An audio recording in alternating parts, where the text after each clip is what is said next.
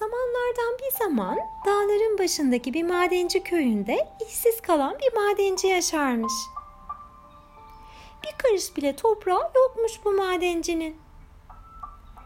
İşini de kaybettiğinden ormana gidip kuş tutmaya, yakaladığı kuşları da köy pazarında satmaya başlamış. Kuşçular hep güneş doğarken avlanmaya çıkarlarmış.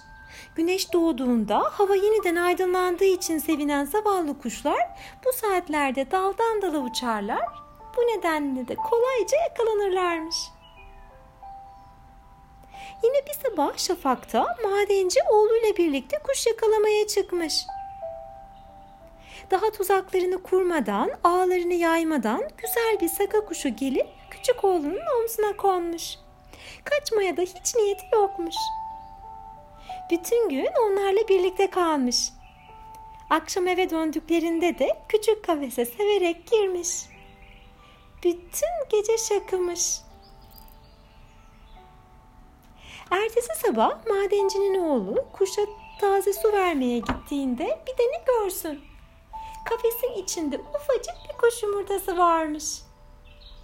Ama bu yumurta bildiğimiz sıradan kuş yumurtası değil, som altından bir yumurtaymış aile sevinçten bayram yaparken babaları da köydeki kuyumcuya gitmiş.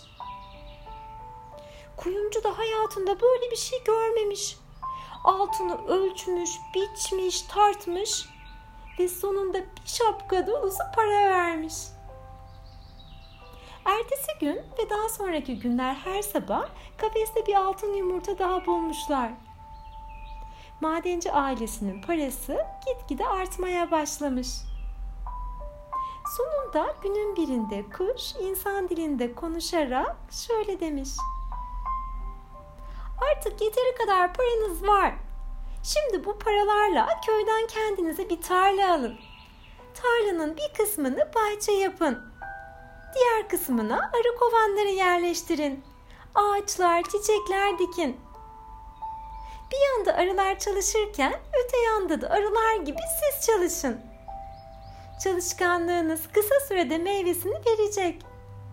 Sizler bir şeye muhtaç olmayan mutlu insanlar olacaksınız. Ama bunları yaparken artık kuş yakalamaktan vazgeçeceksiniz. Eğer bir tek kuş bile tutarsanız sahip olduğunuz her şey anında yok olur. Madenci ailesi kuşun dediklerini yapmış. Saka kuşunu da serbest bırakmışlar. Sonrasında gerçekten de cennet gibi bir bahçeye sahip olmuşlar.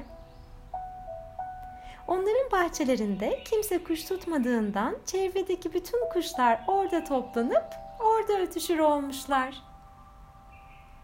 Madenci ailesi özgür kuşlarıyla birlikte mutlu bir hayat sürmüş.